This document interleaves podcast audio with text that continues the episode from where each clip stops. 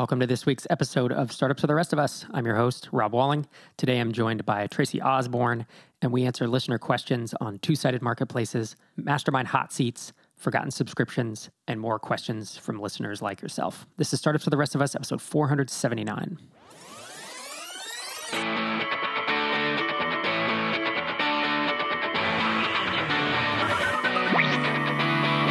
Welcome to Startups for the Rest of Us, the podcast that helps developers, designers, and entrepreneurs be awesome at building, launching, and growing startups. Whether you built your fifth startup or you're thinking about your first. I'm Rob, and today with Tracy Osborne, we're here to share our experiences to help you avoid the mistakes we've made. Welcome back to the show. Each week on the show, we cover topics relating to building and growing startups. We're ambitious founders, but we're not willing to sacrifice our life or our health to grow our company. And this week, we dig into the mailbag. We answer four or five listener questions. Some good questions came through this week. So I hope you enjoy my conversation with Tracy Osborn, who's been on the show several times. She's answered listener questions with me. She's also was the founder of Wedding Lovely, which was a two-sided wedding marketplace. And I had interviewed her maybe 20 episodes ago. If you want to go back and check that out for her expertise. I always like to save the two-sided marketplace questions for her since she lived that lived that dream, so to speak, for four or five years. We have several different show formats. Oftentimes, I will interview a founder and dig into their struggles and their failures and their victories. We have these listener question episodes. Sometimes we have breaking news. We get updates from a founder, Mike Taber, every four to six weeks. And of course, we have our hot seats now and again. The 2020 State of Independent SaaS report is almost done. Putting the finishing touches on that. I commented last episode how how much time that's taken. I'm super proud of what we put together. I'm stoked. Every revision I get back from the designers gets me more excited. So I'm doing a live video stream of some key takeaways of that report in about two weeks. If you want to be sure to hear about that, head to state of indie SaaS, I-N-D-I-E, SaaS.com, and that'll redirect you into MicroConf to a landing page, enter your email, and you'll definitely get an email when that live stream is going to go live. It's going to be about 20 to 30 minutes, and I'm, I'm doing it kind of like a, a conference talk where I'm really presenting findings and what I think they mean. And there's been some surprises that we've seen in the data and then some not so surprises. So it's kind of fun to cover both sides of those. So I hope you join me for that in just a couple weeks. And with that, let's dive into this episode. Tracy, thanks so much for coming back on the show. Yeah, happy to be here. I am excited to dig into some listener questions today. And specifically, I handpicked the first two because they're about two sided marketplaces. And as people heard in the intro, you ran one for several years.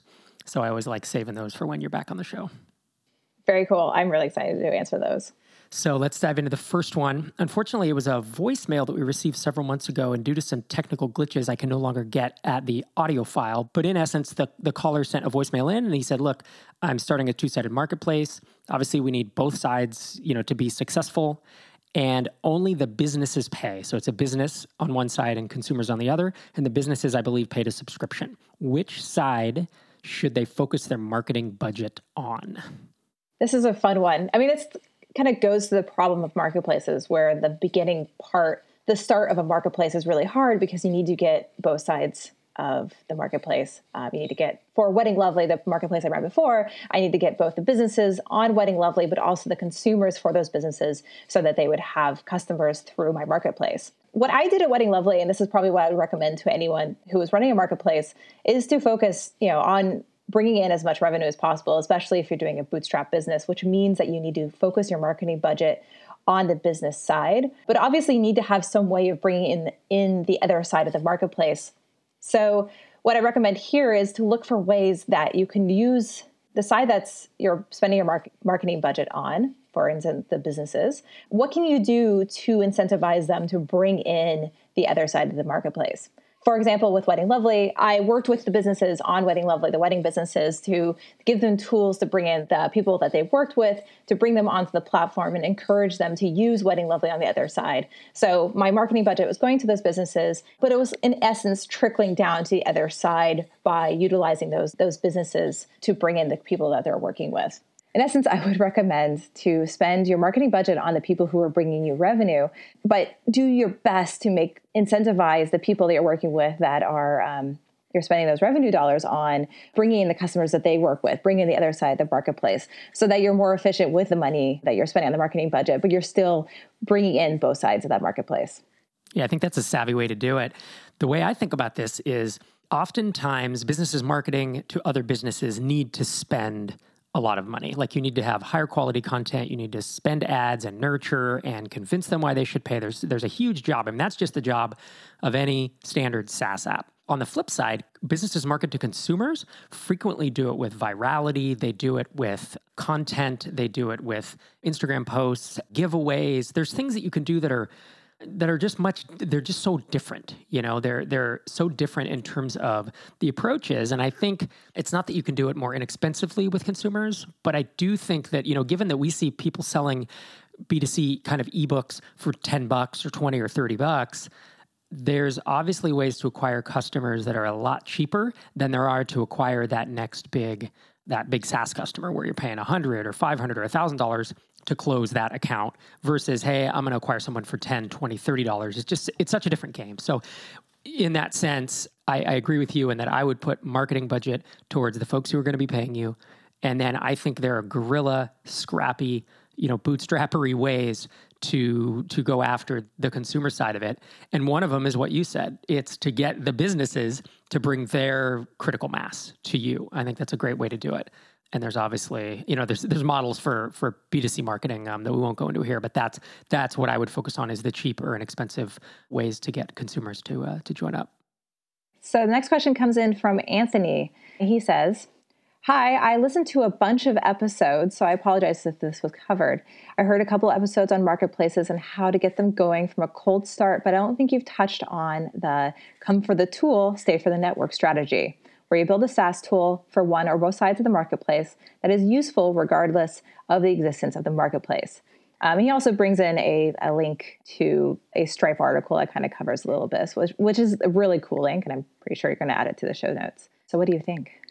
I, I think it's a great idea. And in fact, if I personally were to go after a two sided marketplace, which I tell people not to do, don't do it. If you're listening to this, don't do it. It's just so hard, you know, unless you have funding or unless you're a second time founder or unless you really have a unique insight or unique reach, or you already have an audience that essentially makes it more of a one sided marketplace. Uh, you know, if you look at how Joel Spolsky and Jeff Atwood started Stack Overflow, that's very much a two sided marketplace. You need, well, you need people a- asking questions and answering them, although the audiences are, it, it's one side, but it's it's both one side and two sided, right? Because it's the same audience, but they're doing two things.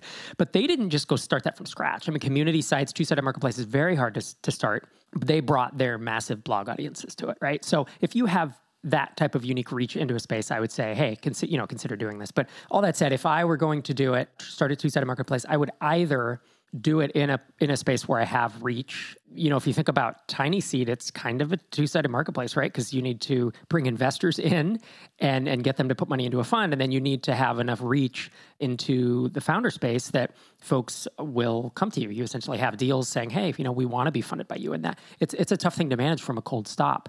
So I would do it in a space where I have reach, or I would do it with a tool like this, because having that utility, having a SaaS app that these businesses need that you either you know give away just to draw them or that you give at a at an inexpensive price point in order to get the the network effect going i, I think is a, a, really interesting way to do it. In addition if we look at sean ellis did this in reverse because he essentially started growthhackers.com and he used his reputation as as a marketing you know expert and he had a, a bit of an audience and he got a network effect and built it up and it's like a social news site for you know for growth hackers in essence. But then he built software on top of that. And actually i believe later just pivoted totally pivoted into the saas aspect of it. So it's it's an interesting reverse model of, of what the question asker was asking. But i do think there are many ways to, to go about this.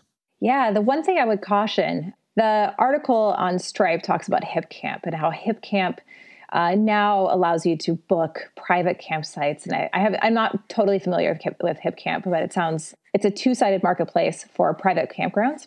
But it started out as a tool for people to find uh, what campgrounds are out there, what's available, and they sounded like they scraped a bunch of publicly available lists in, in order to take all this data into one place. So the two sided marketplace didn't exist in the beginning. And when you're talking about adding a tool in order to launch your two sided marketplace, I feel like one needs to come after another. They can't really do them concurrently because then you're kind of splitting your focus between two separate products, two different things that you have to work about. And one kind of leads into the other. And that was one of the problems I had with Wedding Lovely, where I there was a wedding venue marketplace, but I launched a tool for people to plan their wedding. And then all of a sudden I was a solo founder with two products that I was working on, two products to support. And it became really hard to do both. Like a marketplace is hard on its own. Supporting a tool and a marketplace can be tougher, especially if your tool is pretty significant. So that's just one thing I wanted to bring up to kind of caution against. Um, it could be a good way. I agree that marketplaces are really, really hard. It's part of the reason why Wedding Lovely didn't succeed, especially since I was a semi bootstrapped founder trying to run everything myself. But adding a tool on my own plate did not help the situation. Actually, it probably significantly hurt it. Yeah, it's like doing it on hard mode. Yeah, totally. Right. It's like, let's start a SaaS app and have all this other stuff, the two sided marketplace stuff to worry about. Like it's not hard enough just starting and marketing a SaaS app. Yeah. With that said, I still uh, that's what I would do. But I'm a but I'm a SaaS person, right? That's what would draw me to a two sided marketplace is the appeal of being able to build a product. So I think uh, it's kind of there is a little bit of personal preference in there. Just know, it's like know what you're getting into. You know, I think that's really the the moral. Yeah, actually, now you mentioned this, like the the building the app was a lot of it was me just being frustrated about running the marketplace and needing something else to focus on, which, you know, kind of leads into it, some of the other issues I had running this business. But it was a fun, different project to work on that would also help my business. So I agree on that aspect. So, next question comes in from Simon. Simon writes, Hey Rob, I received the Tiny Seed update. I went through the list of podcasts because I was curious about one thing. What is the type of mastermind you're running with a hot seat implementation? I heard a bit about it on Peter Soom slash Matt Wensing's episode in Croatia, uh, which is out of beta, but it left me curious. Maybe you have some more info for me. Thanks and keep rocking. So I find this question actually really interesting because when I started at Tiny Seed, I myself wasn't totally aware about hot seats and masterminds and these other things. I never participated in a mastermind myself. Uh, and I, one of the things we're doing at Tiny Seed for the next incoming batch is I wrote a little bit of a guide because I thought when I didn't know what hot seats were, I'm like, oh, but of course everyone else knows. And kind of just rolled with it. Um, but then we did find that a few of the founders were also unaware about how they work. And so I wrote up this little guide. So maybe you can go ahead and um, give an overview but I just want to say that, that I feel like this is a it's not obvious and not completely common that everyone knows how hot seats work. Totally, yeah. It's it's that shorthand, right? Where we get in, we talk MRR and LTV, and the first time you listen to this podcast, you're like, "What? What is all? What are all these acronyms mean?" And I, I think masterminds and hot seats and founder retreats and all that stuff is the same. So, mastermind is really just a phrase that we've kind of adopted from internet marketers, to be honest, and it has almost uh, in in that context, there are people that would start these, you know, it's like five grand a month mastermind and you work with the internet marketer and he's going to help you grow this big business. And I, I think they have kind of a reputation that I am not I don't love, but it really does in the startup space. It really does capture this idea of hey, it's two, three, four founders uh, getting together on a regular basis, whether you know via Zoom or other video chat or whether it's in person, and really going deep on their businesses and and having that that kind of implied NDA, confidentiality, and sharing their just all the, the, struggles, right? Sharing the struggles. This is especially helpful if you don't have a co founder, that someone's along on the journey that is not your spouse, not your significant other, that you can complain to, that you can rant about, that you can celebrate wins with, who's there on the journey. So you don't have to call someone and say, hey, so I'm running this company and here's the background for the past 12 months of what I've been doing and here's my headspace. It's so hard to do that in the mastermind context, whether it's weekly, biweekly, monthly, people know what's going on and they're following your story in a way that you can't share on a podcast, you know, because you, you need ultra transparency and that, and that kind of stuff. So that's in general how I think about a startup mastermind. And we actually did a whole episode on what they are. I mean, go to uh, startupsfortherestofus.com, search for startup mastermind. And Mike and I went through that a few years ago. Then within a mastermind, it's like, well, so what do you do? So you're on a call for an hour or 90 minutes. What do you actually do? Well, and there's kind of two formats that I've seen. One is just pure round robin. So if there are three people and you're on it for 45 minutes, then each person gets 15 minutes. And then the other format that I've experienced with and been familiar with is a hot seat format. And that's where, if there are three people, 45 minutes, like two of the founders maybe give a five minute updates. This is what's going on. And then the other founder takes the other 35 minutes and goes way deep on a single issue or a single problem they're facing. And they ask for advice and thoughts and it's a whiteboard session and they're thinking it through and how can you help and you know it's it's all the stuff so the hot seat really just means I have a lot of time to dig into something. And you know, you can talk about how we've implemented that with the tiny seed batch calls because it's evolved a, a, little bit over time, but both formats have essentially there's different value from each format, right? Yeah. So, you know, it's nice to hear what we do with the tiny seed call formats, and we've gotten a lot of questions about that actually in the applications, is how we, we run our calls. And it's like 50%, maybe 70% hot seat format, and then um, 30% kind of like the, the round robin, everyone gets a chance to talk.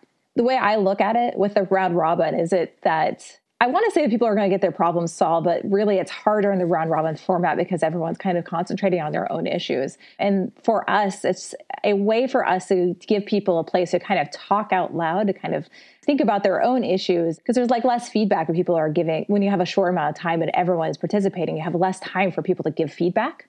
But with the the hot seats, that's when it's really like, okay, cool, we're going to sit down, we're actually going to solve a problem. And that's not that doesn't mean you can't have that problem solving part on those those round robin formats, but it's a lot harder when you're get, you're telling everybody you have a, a even small period of time in order to share your problem as compared to being like okay cool we're really going to think over this one thing so that's kind of one of the things that i think about a lot with the the tiny seed calls and kind of like how they work again, I want to emphasize that I totally want people to be able to have the problem solved more on the, the round robin format, but a shorter amount of time makes it a little bit harder. So I hope that was helpful. That's kind of our, our rundown. And again, we actually have two episodes where we've spent the whole episode talking about it. So episode 167 from 2014, how to organize and run a startup mastermind, and episode 277, five ways to structure your startup mastermind. And I believe that's when Mike and I kind of went back and forth because I like round robin and he, in general for like the weekly or the the monthly masterminds that I'm in. And he liked the hot seat I believe. And we were kind of going back and forth. And I've since kind of changed my opinions on that as well. But uh, if you want more about masterminds head to those episodes. Awesome. Next question comes from Mike and he asks has there ever been any public numbers on how much a SaaS's monthly revenue comes from forgotten subscriptions or lost users? Those users who are paying but never use the service slash content. As an owner, do you think there's any moral responsibility for us to stop charging these people at a certain point? Good question, Mike. So I've never heard of public data.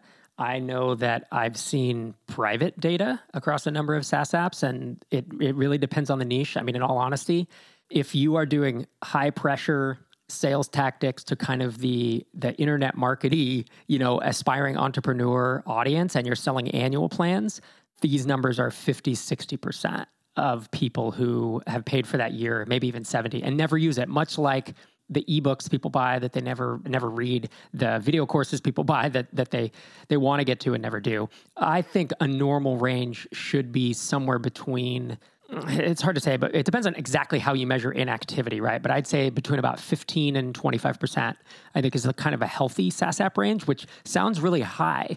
But oftentimes, I mean, even right now, I'm paying for a couple SaaS subscriptions and we're technically inactive. I believe I have three right now that one I'm leaving for kind of data purposes until we totally transition to a new system. Another one I signed up, the trial ended. I'm just extending my trial. So I'm like two months in of paying and I haven't yet flip the switch on moving something live. So with those, I don't feel like I wouldn't want someone to to kind of the owner of the SaaS company to come to me and kind of say, "Hey, I want to shut these down because I'm leaving them on purpose." Obviously, if someone forgets about it, I think I, I, don't know moral responsibility. I mean, I guess you could ping people. I it's more about moral responsibility to get people activated. I think is how I think about it. Like if if people aren't using my app, I mean, I, I build apps to provide value to people, and if they're not getting that value out of it, then I feel like I'm failing them in the sense that that I didn't educate them well enough to, to learn how to use it. They don't know what to do next. Yeah, that that's how I think about it. I mean, I, I don't I don't know what you think about it, uh, Tracy.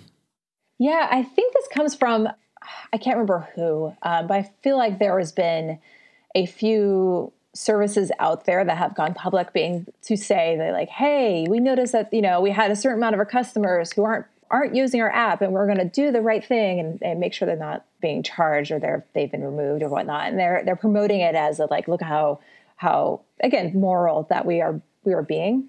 And i think that works. If you wanted to go that way then sure. But i feel like if you're a large company you have the privilege i guess i want to say to a remove that revenue and not have to worry about that. Um, and B, also you have they have the analytics and the things in place so they can see who is actively using the app. They have the time to dig into those numbers. They have the time to spend the time to remove those people. And I want to tell anyone who is a small business who's bootstrapped or whatnot that doesn't have a lot of time has to you know be really efficient with their time i, I want to say like hey cool that's a that's a great moral thing to do but i don't think a lot of small businesses have the time to do that if that makes sense like I, and i want to say that it's totally fine if you don't feel like you have the time to spend the time working on those kind of things that are is going to lose you revenue when you could be spending the time like you said improving your app improving your activation numbers improving you know spending your marketing dollars and working on on getting the word out and all that kind of stuff. So I just want to like reassure that there's there's no problem with not having the time to do this kind of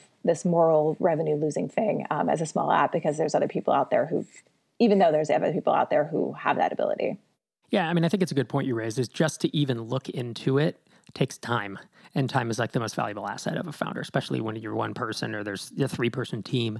It's less about i mean the revenue is, a, is an issue as well. Like um, you know what if you went out and sought everyone out and you emailed them and you double checked hey i'm going to cancel your account so that do you want to cancel? Are you sure? Are you sure? I mean just that that is a campaign onto its on its own. And then it's like you're going to do that and then you're going to lose 15 or 20% of your of your mrr yeah i think think about if if that's something you want to do then then go do it. I don't you know i don't know anyone that's that's done it. You mentioned you know examples of, of folks that did and i certainly don't think there's anything wrong with that but i do also think that there's it's it's interesting just to look across the landscape of like the way we used to buy software is pay this one time fee and then you had to buy it when the next major version came out but until then you know you bought microsoft word and then you had it for three four years and it didn't matter if you used it or not you paid that fee up front you know 100 200 bucks. I mean microsoft office was so cost prohibitive that you know they have student versions and they were giving it away in india and africa and stuff because it is expensive. And whether you paid for it and used it five times or whether you paid for it and used it solid for three years you paid the same amount.